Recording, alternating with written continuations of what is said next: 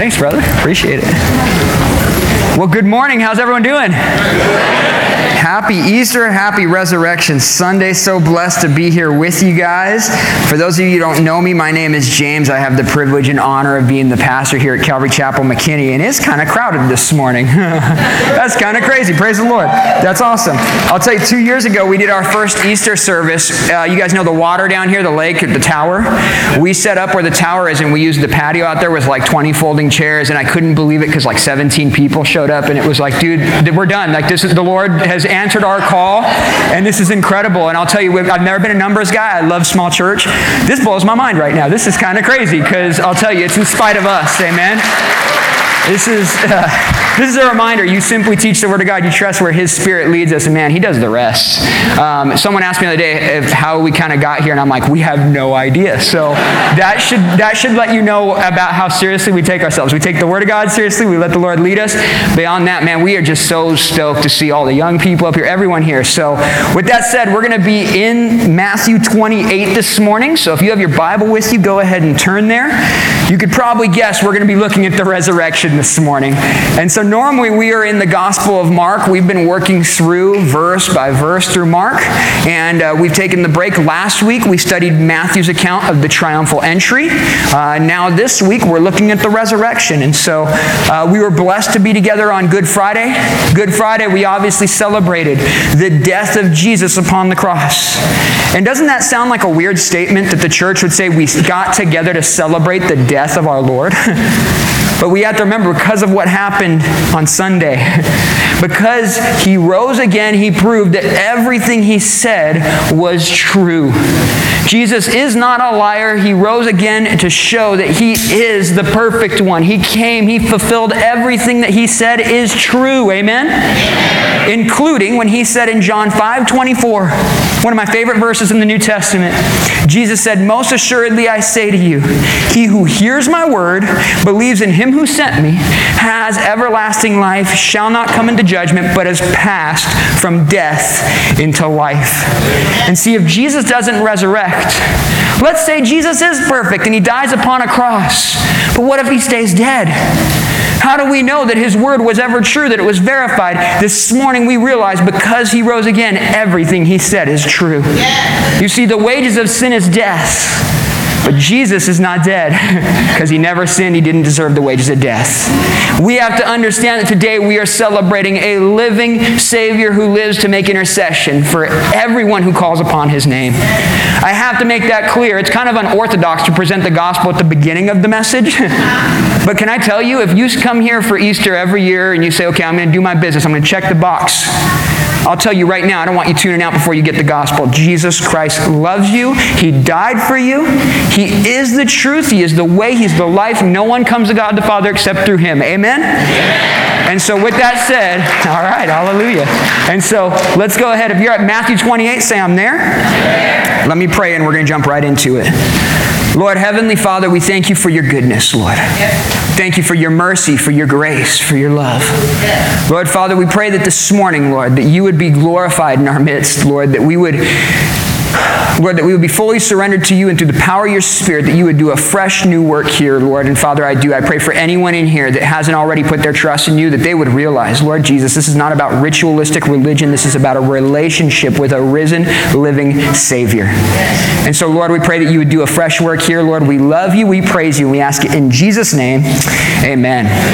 We're going to see three things this morning. We're going to see a resurrection, we're going to see some corruption, and we're going to see a commission. Look at verses 1 through 4. We'll begin with the resurrection of Jesus. It says, Now after the Sabbath, as the first day of the week began to dawn, Mary Magdalene and the other Mary came to see the tomb.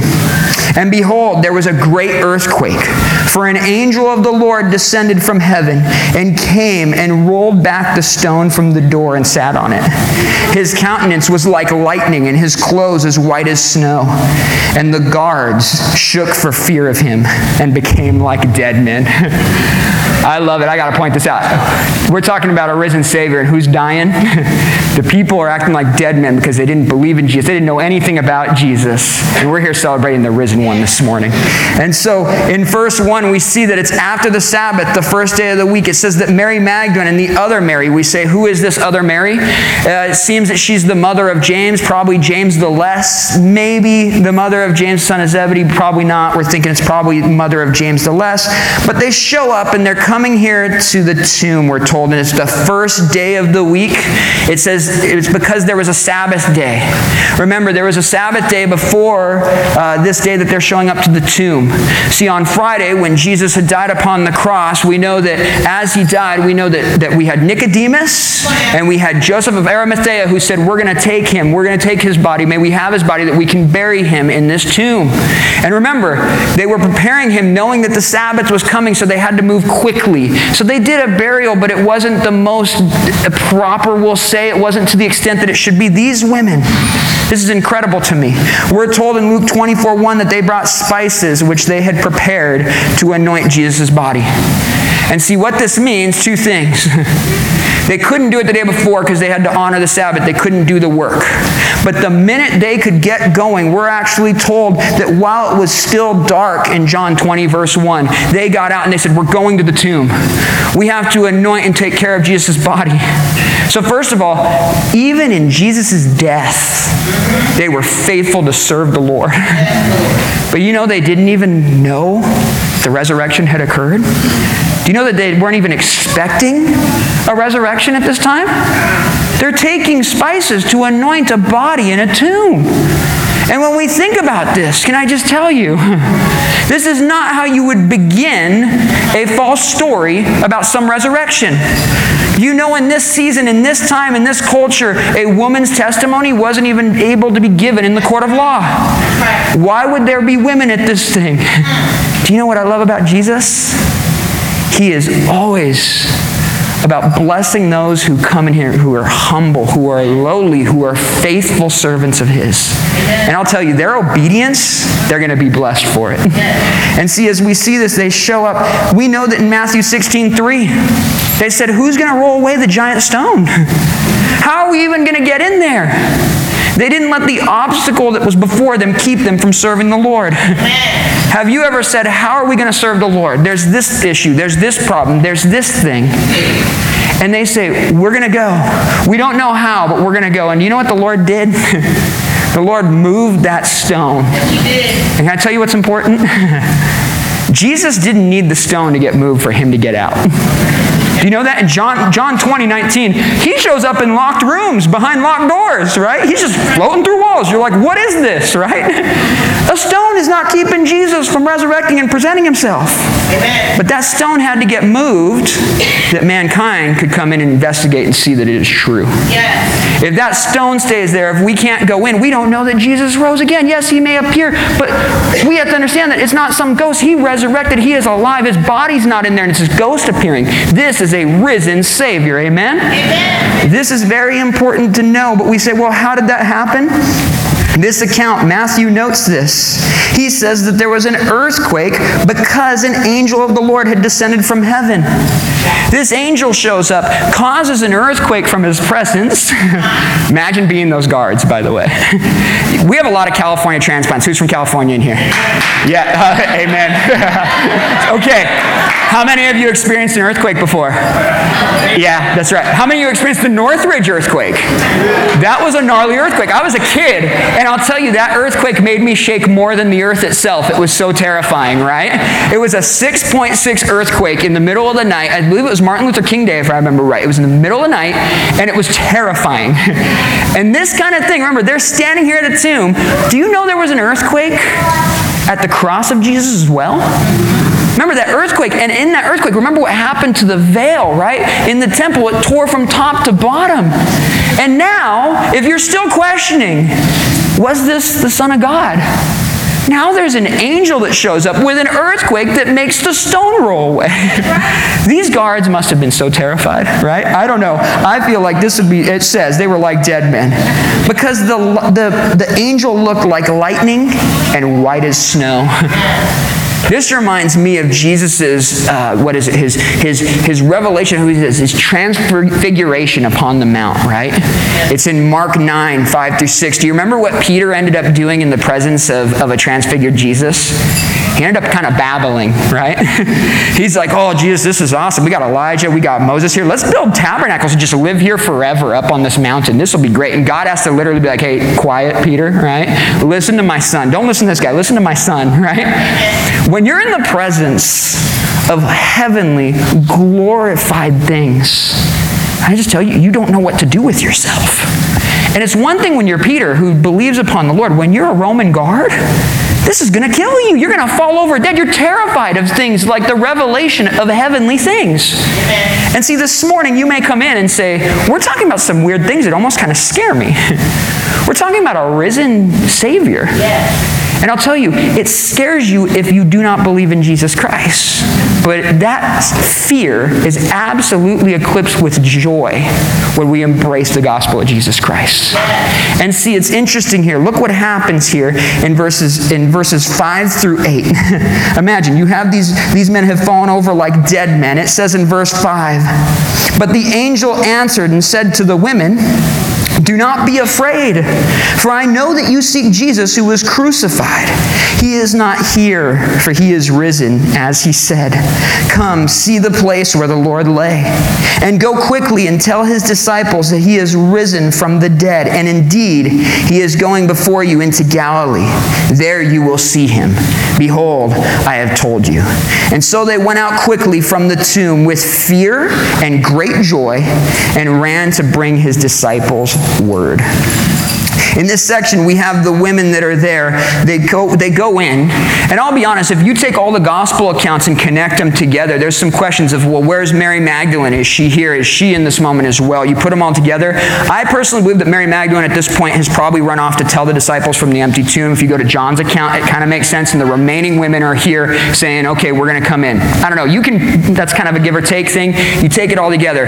Whatever it is, we have a bunch of women still that are walking into the tomb and and when they come in here, it says, Do not be afraid, because look at, I know that you seek Jesus who was crucified. And he says, Come on in and check it out. Don't be afraid. Do you know that the same angel that came for the same purpose, the, the same thing to roll away the stone, it terrified the guards in unbelief.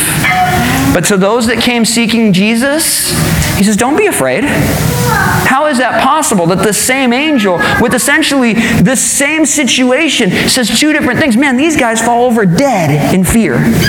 But you don't be afraid. And as a matter of fact, he tells them, he says, Don't be afraid. He says, Because you seek Jesus who was crucified.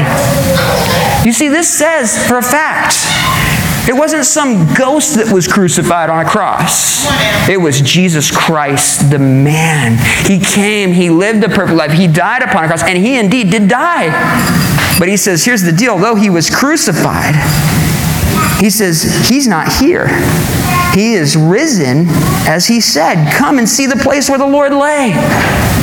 And he says, come on in. If you don't believe it, come and see. This is a very important thing we must remember that Jesus desires that everyone come into the tomb and see that this is truth. See, you walked in here this morning and said, I don't know about all this. This whole thing kind of scares me a little bit. Can I tell you, if you came in with that attitude, you're kind of in the position of the fainted Roman soldiers right now. you need to understand that if you say, I've come here to see Jesus risen alive, the angel says, then don't be afraid. Come investigate. The Lord will show you that this is truth. Amen? Amen? And see, as we do this, He invites them in. And we're told in Luke 24, 5 through 7, that there were two more angels inside. And they said, Why do you seek the living among the dead? He is not here, but is risen. Remember how he spoke to you when he was still in Galilee, saying, The Son of Man must be delivered into the hands of sinful men and be crucified, and the third day rise again. And see, Luke 24 8 tells us they remembered the words of Jesus, and as they saw the empty tomb, they took the promises of the word of Jesus. They saw the evidence before them of this empty tomb, of Roman guards that had fainted, gone away, this angel here. They say, Man, this is all coming together. It's all making sense, just like Jesus said. And see, that's why in verse 7, the angel says, Go quickly, tell his disciples that he's risen from the dead. Tell everyone, everyone that you know that is desiring to hope in Jesus, that is defeated in spirit because he died. Go tell them that he rose again. Go tell them that everything he said is true. It's coming to fruition. And go quickly. Go tell everyone. I think this is awesome because we're told that in verse 8, as they went, they went out quickly from the tomb with fear and great joy. I think this is a great recipe and combination for serving the Lord. We should have a great joy this morning that our Savior is alive. Amen? Can I tell you, there's a little bit, there should be, actually, should, there should be a lot of reverent fear in the fact that, wait a minute, God resurrected to life a human man. Amen. And he died in our place for our sins. Man, sin is serious. Jesus had to come and die for it. But God is mighty and powerful because Jesus lives, and I celebrate and rejoice, but I also have reverent fear to the Lord. What do I do with this? I should run quickly and tell everyone I can. Yes. See, you are going to run one way or another. You're either going to run and tell everyone about Jesus, yes. or you're going to run and you're going to try to prevent the truth of Jesus. You're going to try to live in a way that says, No, I don't need to submit to that. And not only not to submit, some will even fight it. That's right. But I love these women their lowliness, their gentleness, their excitement, but their fear. They say, Man, we have to tell everybody. And I love this that Jesus is, well, I says, God is willing to reveal the gospel to the lowly to the people that society would say, well, who are, why women? In this case, in this culture, can I tell you, if you feel unimportant in any way today, can I tell you, God desires that you would come in and investigate the tomb, that you would realize that Jesus has rose again, and that you would take that news out, that you would become a bondservant of the Lord Jesus Christ. And I tell you, you are made for that very purpose. You might say, Well, I'm not called to be a pastor. I'm not saying you are, but everyone in here, when you come to Jesus Christ, you become a bondservant of Jesus Christ. The word is doulos in the Greek. It is to say, I'm going to willingly give my life to serve the Lord. These women came and said, Even in his death, I'm going to come and serve him. And now that he has risen, I'm going to serve him even more. I'm going to run and tell everyone. Amen? Amen? Look at verse 9 through 10. It says, And as they went to tell his disciples, behold, Jesus met them, saying, Rejoice. So they came and held him by the feet and worshiped him. Then Jesus said to them, Do not be afraid. Go and tell my brethren to go to Galilee, and there they will see me. This is so cool to me because the women run off. They have an empty tomb. They have the word of an angel that Jesus is risen, but they hadn't yet seen the risen Christ. But they said, man, everything that we have so far points to the truth. I don't know if you guys in here have seen the risen Christ in front of you. I have not yet seen the literal risen Christ in front of me. But I'll tell you, there's going to be a day I'm going to see him before me. For all of us that have trusted in him, we're going to see him face to face someday. We're told in 2 Corinthians, I believe it's 5 8, it says that we are well pleased knowing that we all, to be absent from the body, if we trust in the Lord, we will be present with the Lord. And see, right now, you don't have that promise unless you've trusted in Jesus Christ. Can I tell you, you will see Jesus, but he will be your judge if you've refused him. But 1 John 2 1 tells us he can be your advocate when you trust in him. And see, Jesus died on a cross for the sins of all the world. Amen? But it's not a message of universalism. There is one way, one truth, one life, Jesus Christ. Not all roads lead to God. If Jesus is lying, he should stay dead. He rose again. He said, I am the way, I am the truth, I am the life. The reality is that if you don't put your trust in Jesus Christ, there is a real, true, literal hell. Jesus talked about it in Matthew 25, 41, 25, 46, but he was so serious to save you from it, he came and died upon a cross for you. But here's the beauty of this. Not only is it about we don't go to hell now, we get to spend eternity in the presence of our Savior Jesus Christ as we trust in Him. These women ran off with some, a little bit of tangible evidence, an empty tomb, and the message of an angel. They hadn't seen the risen Christ yet, but they said, We're going to obey him. We believe that we're going to see him someday. Can I tell you? Obey the Lord, serve the Lord now, and someday you're going to be face to face with him. And in this moment, they show up. Here's Jesus, shows up before them, suddenly shows up, and I love it. One word rejoice. Is there anything else we should be doing when we realize that Jesus is alive? Rejoice. Amen? We are here gathered this morning to rejoice. The Greek word here is chairo, and it's a greeting from Jesus, and this greeting means to be well or to thrive. Because Jesus is risen again, we can rejoice. We know that we can be well. We have peace with God through our Savior, Jesus Christ, according to Romans 5.1. We also now can thrive in the sense that we are now in the vine of Jesus Christ. And if we abide in Him, He and us, we are going to bear fruit. We are going to do the very thing we were created to do. We are going to thrive. We are going to be blessed for it as we trust in Him. But it's incredible here because it says that they, they grasped him, right? It was, they, they clung to him, they held him. The word in the Greek here is actually this word, it's krateo. It means to cling, to hold. If you remember when Mary encounters Jesus, Mary Magdalene in John 20, verse 17, she clings Jesus so hard that Jesus says, Do not cling to me because I haven't ascended to my Father yet. Like, in other words, you're going to hold me down to earth, you're holding me so hard. I need to go, right? Like, there's things I got to do. I hope that we cling to Jesus with an excitement says, man, he is risen. I am so blessed. And that's the way we're going to run into the kingdom. We are going to run into the arms of our Savior. We're going to bow at his feet. We are going to cling to him and rejoice over the fact that all of this is true. Everything that is here in the Word, it is truth. And see, their sorrow over the death of their Savior was eclipsed by joy, and they embraced the Lord by worshiping Him. Why do we do worship every time we get together? Easter or not, we do this. This is the motto. If this is your first time here, this is what we do every week. We don't, I don't think we're putting, I think we have fancy water and snacks for after service. We don't usually do all that stuff, okay? Um, but we, we get together and we worship the Lord in spirit and in truth. We know that the Lord desires our worship. He created us to worship Him. And also, once we understand who Jesus is, it's all we want to do. We want to rejoice in Him. He's the one that makes us well in regards to having peace with God the Father. He's the one that makes us thrive through the power of His Spirit as we trust in Him. And so we gather and we do these things. But also, I love what Jesus says in verse 10.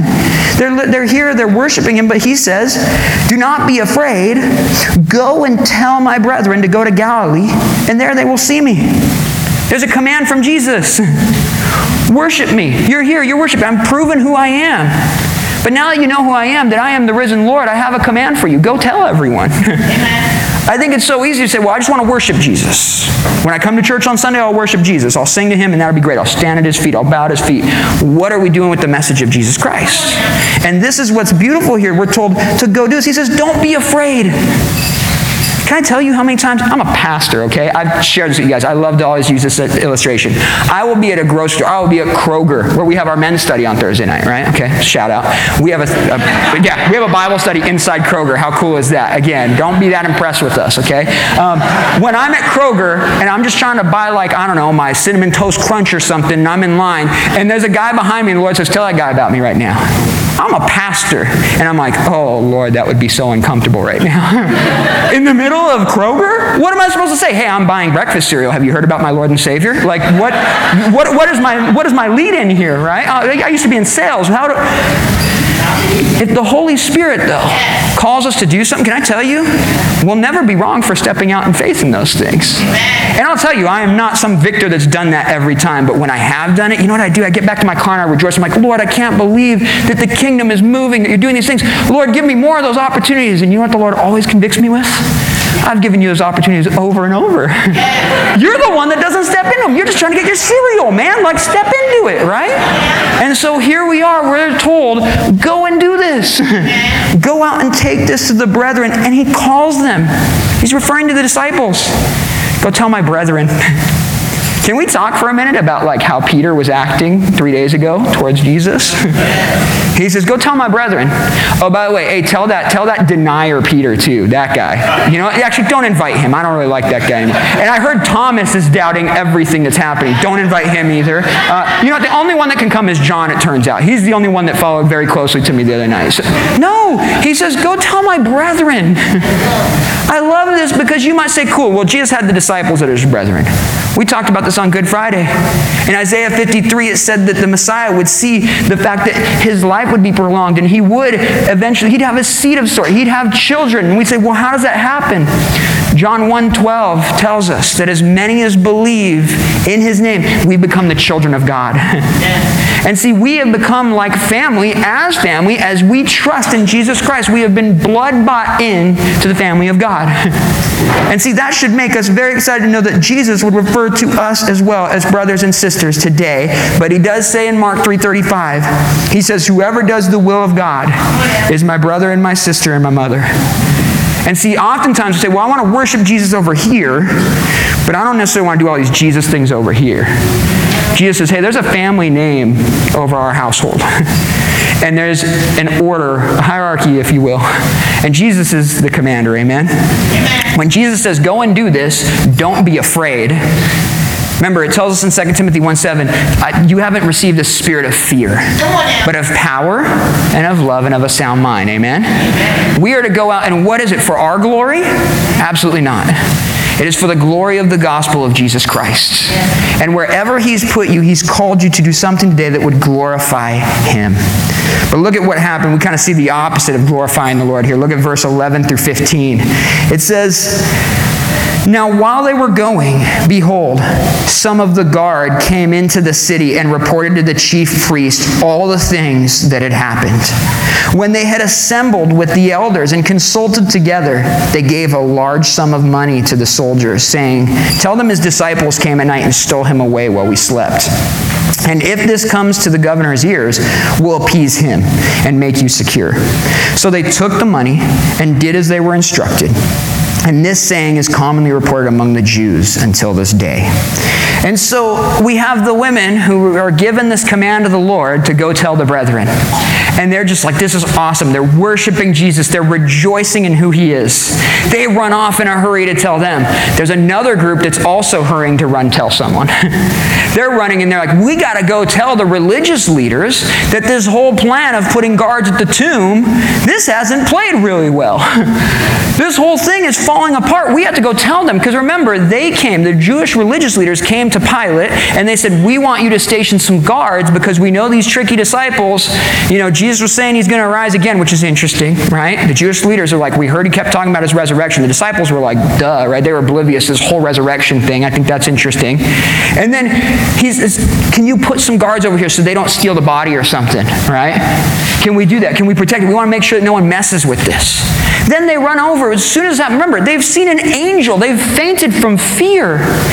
And instead of maybe waking up and being like, we should inquire what's in the tomb, they go, we got to go run and cover up the truth. fake news, amen? Right? this is it, the original fake news here. And it's the reality of like, man, we got to cover this up. We have to counteract the truth so that we can preserve ourselves, your power, your prestige, your position. How do we protect it? And so they run and they tell these guys, and it says that they get together and they start consulting about how are they going to do this, and they come up, the religious leaders go, you know what the best solution is? We should bribe these guys. That's a wild church right there, right? They're like, let's, let's do some bribes. You know that Psalms 26, 9 through 10, it says, Do not gather my soul with sinners, nor my life with bloodthirsty men, in whose hands is a sinister scheme, and whose right hand is full of bribes.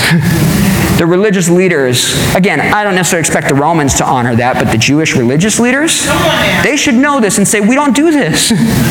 There's been an earthquake that tore the veil from top to bottom three days ago. Now there's a rumor of an earthquake that knocked this thing out. Remember, they didn't come to them lying. They told them what happened. And they said, we got to cover this up. I can't have this. And what they do, they tell them, we'll bribe you and we'll bribe the governor. Why would you need to bribe the governor? Because you see, Roman soldiers, it was their job. At the very least, their career, if not their life, would be at risk for not protecting that tomb. And they say, man, you're going to lose your life over this thing if this finds out. So we'll, we'll, we'll pay you off to spread this story, first of all, because you're putting your own life at risk. Whatever the sufficient amount is, that's what it says in the Greek. Whatever amount of money you need, we'll get it. And can I tell you, where's that coming from? That's probably coming right from the, the, the church treasury, by the way. They said, we're going to pay you off however much you want to keep this thing down quiet. And if the governor finds out, we'll pay him too. And all this corruption to stop the fact that this truth may be known. And see, it's wild because these kinds of things happen every day still. I'm not talking about brides. I'm sure those happen. Go to DC or something. I'm sure they're out there, right? I'm talking about covering the truth for the sake of your, keeping yourself in power. And see, every day people are making a decision, though there's an empty tomb, though there's reports of a risen Savior, they say, no, we have to find a way to deny this. Why? Why don't you want a Savior? Because if you have a Savior, guess who He's also? He's a Lord. He is the risen Lord Jesus Christ. And if I have to accept Him as a Savior, it means I have to respect Him as Lord. And I don't like that. I want to be God of my own life. I want to be in charge. Have you ever heard anyone say, There's no God? You've been made. Look, uh, do whatever you want. There's no absolute truth. When you come to Jesus, there's an absolute truth. It's called the Word of God. And we don't like that in our flesh because it's opposite of everything we are, we are normally bent towards. but as we're filled with the Spirit of God, as we surrender to Jesus Christ, we're able to yield to the Spirit and new life comes out. But when you haven't experienced that, all you see is a set of rules or regulation or some threat. The enemy blinds you to think that, man, if you submit to Jesus, that's the worst thing you could do. And see, it's incredible because the great lengths that someone will go to to try to deny Jesus Christ, the existence of Jesus, the resurrection of Jesus. And see, it's interesting. These men couldn't deny the existence of Jesus. Everyone saw him. Do you know right now, secular history knows Jesus lived? We understand that, right? He appears in other holy books. That's kind of gnarly and wild to think about, right? Muhammad ain't in my book, but Jesus in yours? That's crazy, right? That should say something. Yeah. There you go. There's the audio bite from today's service right there. That's the one that'll get me in trouble right there. So, but the reality in this section, they're going to great lengths. Think about this story. they say, hey, what we'll do is we'll tell them that the four guards, there's usually four guards in a set like this. You four guards that know you'll lose your life or career if you fall asleep, tell everyone that you all fell asleep at the same time. Then you were so asleep you didn't know that like these guys came to take the body of, of Jesus. You didn't know that. That's how asleep you were. But you were awake enough to know that it was the disciples. Okay? But also the disciples who were so scared and cowardice at this moment, by the way. Big, strong Roman soldiers with all kinds of weapons. But you know, they, and they just snuck by and stole the body and they got out of there no problem. And all this happened. It all makes sense, right? That story is ridiculous. we understand that, right? Have you ever heard the ideas of where you've come from or the fact that you're some kind of animal that's evolved or something? These are absurd things because we're trying to get away from the Word of God that says we must answer to who He is. If we just cover up and pretend that Jesus did not resurrect, then I don't have to submit to Him as Lord. But you can't deny the fact He's still God. He's the Lord. The only one missing out would be you. They tried to put human muscle in front of a tomb. It didn't work. They tried to seal it with a stone. Didn't work. they tried to seal it with the Roman authority seal. Didn't work. Look, you can try to deny God and fight against him, but he's going to have his way. Amen? Amen? And so the reality is, we said it's not a message of universalism. that doesn't mean that you just get to waltz in because even though you rejected Jesus Christ. You either can accept Jesus Christ as the total righteousness, the payment and atonement and propitiation for your sins, or you can, you can try. You're not going to win, but you could try to walk into heaven and say, But I've been good before a holy, perfect, righteous God. And if you've ever if you've ever lied, if you've ever stolen, you've ever cheated, listen, you are a human being. Everyone in here has sinned, amen? If you are a sinner, you need to be saved. and guess what? We're all sinners. Amen. Jesus came to seek and to save those that were lost. Right. And when we profess who Jesus is, we become the righteousness of God and we are able to stand in his presence because of our advocate, because of the completed work of Jesus Christ. But he's the only sacrifice. He's the only way, the only truth. When we start getting in places where we're trying to deny who he is, deny the truth of Jesus, we're not going to win. But God is still God. That should terrify us. but when we submit to him, that, that, that terrifying fear becomes reverent fear, and we rejoice in what Jesus has done. Amen?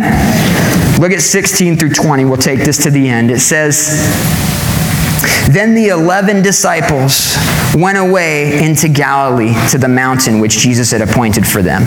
When they saw him, they worshipped him, but some doubted. And Jesus came and spoke to them, saying, All authority has been given to me in heaven and on earth. Go therefore and make disciples of all the nations, baptizing them in the name of the Father, and of the Son, and of the Holy Spirit, teaching them to observe all things that I have commanded you, and lo, I am with you always, even to the end of the age. Amen. And so you see that word amen. Can I just throw it out there? I throw that word out there like 80 times a service. You guys probably get so tired of that. And if you haven't noticed, now you will, and it'll drive you nuts. So, but that word amen, I love that word. It means to agree, to acknowledge, say, verily, that is truth. And see, it's in this case, the way it wraps it up, that this is truth. This whole thing is absolutely fact. And notice what's happening here in verse 16. It says the 11 disciples went into Galilee. We're like, I thought there was 12 disciples. well, remember, at this point, we know that Judas Iscariot had betrayed Jesus Christ. We're told that he went to the religious leaders. He betrayed him for 30 pieces of silver. We're told that he came back in Matthew 27, 4 and said, man, I betrayed innocent blood, and he threw it. That's an interesting thing. Even the betrayer acknowledged, man, Jesus is innocent. This was wrong. This was evil. And when he threw that silver down, the religious leaders took it and they said, We can't put it back in the, into the treasury, into the offering, because it's blood money. Let's go buy a potter's field with it. Do you know that even in that betrayal, that fulfilled Jeremiah 32? It was fulfilling messianic prophecy, even in the way they would go purchase a field. A bunch of people that didn't even believe in who Christ was were fulfilling the fact that Jesus is who he says he is. Amen? You can try to deny Jesus, you can try to fight Jesus. It doesn't matter. He's still going to be Lord. The only thing you're called to do is to submit to Him. And see, in this, it says there's those 11 there, but what Matthew is focusing on here is not all the appearances of Jesus. You can go to all the different Gospels, you can put together the whole day, he's appearing, he's showing up, you can he- see all these things.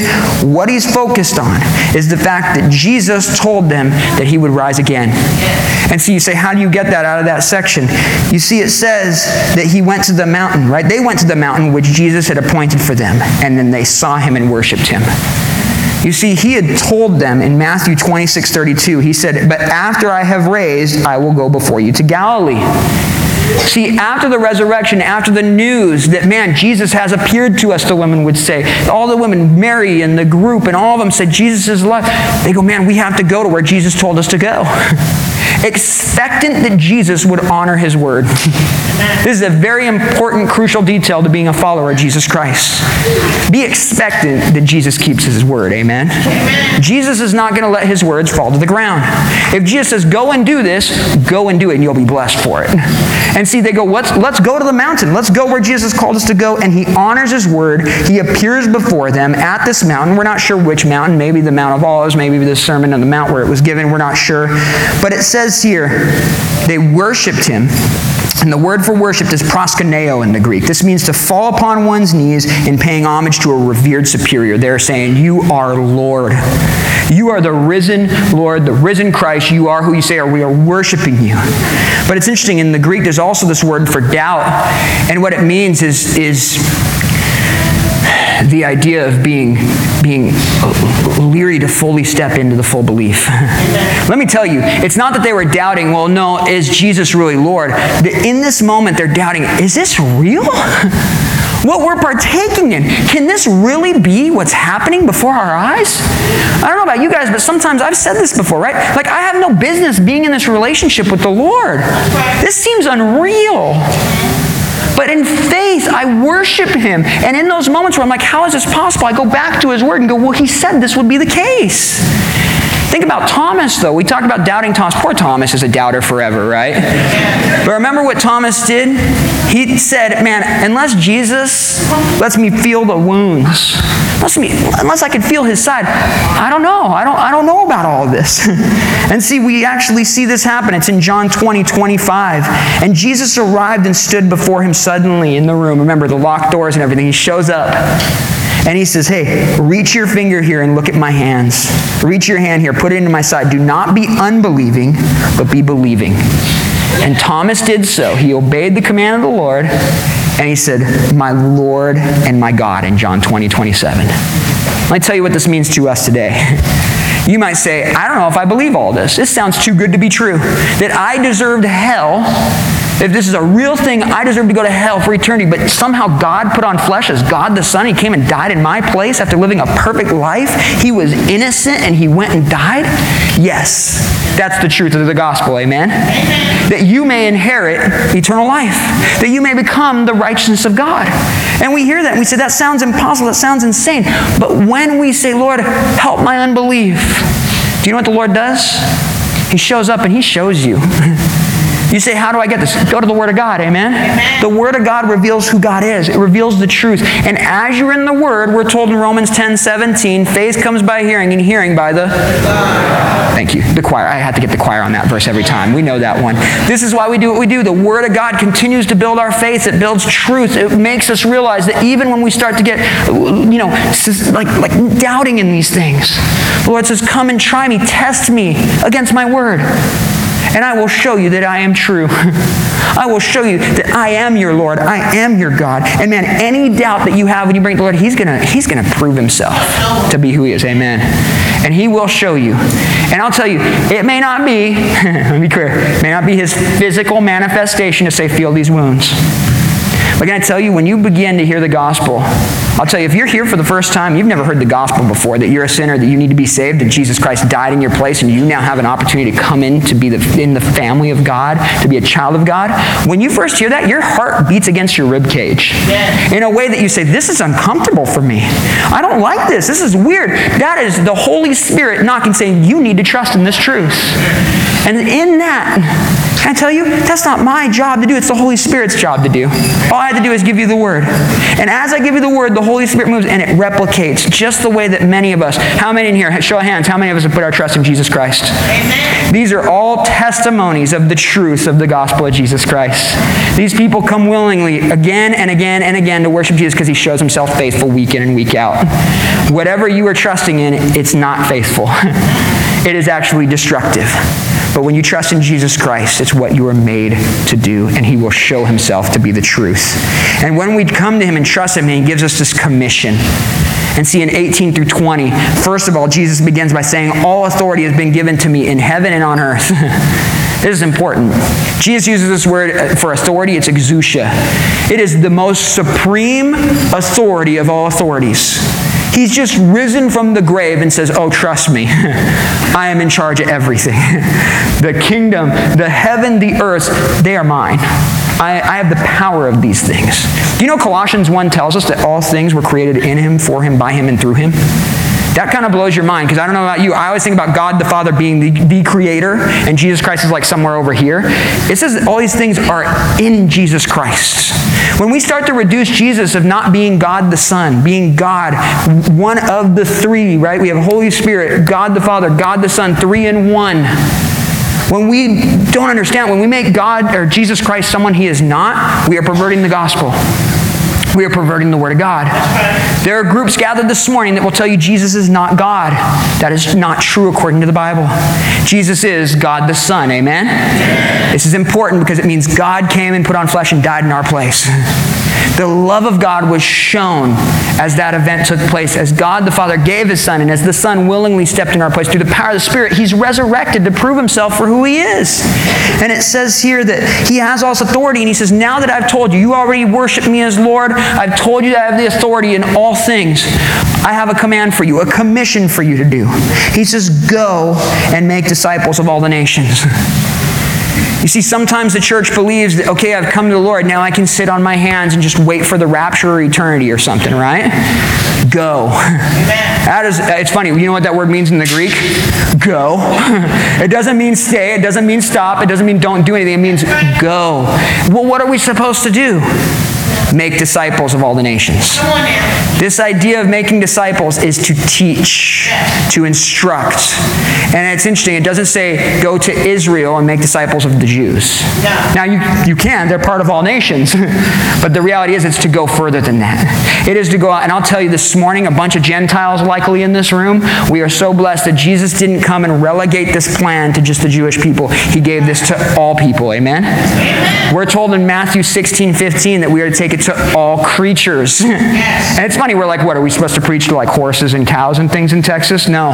This was to express the point that in the Jewish mind, man, other Gentiles, those are like creatures, those are like animals, man. They aren't even people. No, take this out to every human person, take it out and give it out. And see, what we say, well, what are we supposed to do with that? We are to make disciples. This talks about teaching in a minute. But when we make disciples of all the nations and they profess to believe in who Jesus is, Jesus says, Go baptizing in the name of the Father, of the Son, and the Holy Spirit. Note that it says the name, and then it lists three, three, three, three title, three people, right? We'll say three gods, but three people, one God. One name, three persons. It doesn't say the name of the Holy Spirit, the name of the Son of God. It says the name of the Father, and of the Son, and of the Holy Spirit. This fundamental idea that we are going out and proclaiming the triune God of who Jesus is. And can I tell you what baptism is according to Romans 6, 3, and 4? That we are identifying with the death and resurrection of Jesus Christ. See, the water baptism, let me be clear. Water baptism is a wonderful thing to do, it's, a, it's commanded by Scripture. But if you just go and say, cool, I'm going to get water baptized so I can be made right, and that's it, all you're going to be is a wet sinner. You need to come and say, I believe in Jesus Christ, and what I'm commanded to do, the very first simple obedience that's here, is to be water baptized because it signifies, it tells everyone this public outcry of this inward reality. The man, I have been buried with Jesus Christ and I've been raised in his power of his resurrection. Amen? And see, when we think about this, the fact that we're to go out doing this, it says, but you don't stop there. Don't just get people baptized and go, hey, it's so good. See you later. Get lost now. Go figure this out. It says, teach them. It says, teach them all to observe all the things that I have commanded you. And I am with you always, even to the end of the age. This is so crucial because what the church should be doing, this is why we do what we do every Sunday. We work our way through whole books of the Bible, and we're doing this to reveal who God is according to His Word. Can I tell you, the Word of God shows us we're a bunch of sinners. The Word of God shows us that He is good, that He is holy, that He is right, that He is just, but He's merciful and He's gracious, and that He sent His Son to die for us. And see, we're told in, I believe it's 1 Timothy 4.16, it says, Take heed to yourselves and to the doctrine, continuing in them, for in doing so you will save both yourself and those who hear you. We're not done studying the Word of God. Amen? Amen. We're not going to attain nirvana or something and be like, oh, look at me. I've completed this whole thing. Now I'm just, I know everything. That's not how it works. Sanctification is a process. We have to continue in it and grow in it. And as we do so, we're going out and we're making disciples of those around us. Not with my theories, not with my doctrines, but with the Word of God. And it tells us we are to go and teaching. Teaching is so cool here because in the tense that it's in in the Greek, we could translate it like this keep on continuing teaching. I love this idea because people come into Calvary Chapel, man, are you guys serious? You're still just teaching the Word of God? Yes. this is what we do. And I'm sure there's other great churches out there that are doing the same, but I'll tell you, this is what we build upon. We teach the Word of God day in, day out, Sunday in, Wednesday in, or whatever day we're meeting. We're teaching the Word because we believe that, again, that faith continues to grow as we study the Word of God. It refines us. It's, a, it's sharper than any two-edged sword, piercing even to the division of soul and spirit and joint and marrow. And it's a discerner of the thoughts and intents of the hearts of men. And see, when you open the Word of God, there's this thing that happens called conviction. and see, when you get cut with that, first it's pretty uncomfortable. And man, I'm a sinner. I've bombed out in that. But can I tell you, it's not condemnation if we trust in Jesus Christ. Romans 8 1 tells us there is no condemnation for those who are in Jesus Christ. Conviction is a tool, an instrument of, of the Spirit to make us and refine us more like Jesus Christ as we run towards it. Amen? Amen. But condemnation, condemnation is when we've rejected Jesus Christ and say, I don't need his word. I don't need any of this. I'm fine on my own. I can live the way I want. I'll do whatever I want. And, the, the, and you know what? Satan, it's funny. When you're not in Christ, Satan tells you, oh, that's right. You're good. You're good. You're good. But when you come to Christ and you feel conviction, Satan tries to tell you, oh, that's condemnation. You're not saved. You're not saved. How are you going to know you are? You've got to go back to the Word of God. Satan's goal is to keep everyone away from the Word of God because faith comes by studying the Word. And Jesus referred to himself as the bread of life, right? And man doesn't live by bread alone, he lives by every word that proceeds from the mouth of the Lord. And Jesus is known as the Word of God. You see, Jesus says, You need me. You need me like bread, you need me like water, living water. You need everything that I have. And if you don't have Jesus Christ, I'm telling you today, today is the day of salvation. You've come here to be saved, to put your trust in Jesus Christ today. He is risen, He is alive, and He says, Rejoice. And He says, I will be with you to the end of the age. I love this. Yes. It means that Jesus is here to protect us, yes. to comfort us, to guide us, to lead us. He's here to save us. We're told in Hebrews 7:25 that Jesus always lives to make intercession for us before the throne. Do you know that though we come to Christ, you know we still sin, some of us, right? I don't know about you guys, I still sin sometimes, right? When we fall short, we are saved by grace, but we have to pray and say, Lord, forgive me, cleanse me. You might say, I'm too sinful to be saved. this place is made for sinners to become saints. I love, amen. Have you ever walked into a gym and said, Man, why is this place full of people out of shape, right? This place is not doing its job. You, you go to a gym to get in shape, right? And then when you get in shape, guess what you have to keep doing? You have to still go to the gym. Otherwise, atrophy, you'll, you'll, you'll actually regress, right? Church is for the saved. That we grow. We are for sinners that have become saints who have trusted in Jesus. And if you're not a saint today, you can become a saint by trusting in Jesus Christ. This is the message of the empty tomb. And see not only empty tomb, but a risen Christ. If all we had was an empty tomb, no appearance of Jesus, maybe we could make things up and figure out maybe they just stole the body, but then Jesus starts showing up, proving himself to be alive. We just raised hands earlier. All those people know that Jesus is alive today. What are you going to do with that information? Are you going to submit to it and worship him, or are you going to run and try to cover up the truth of the gospel?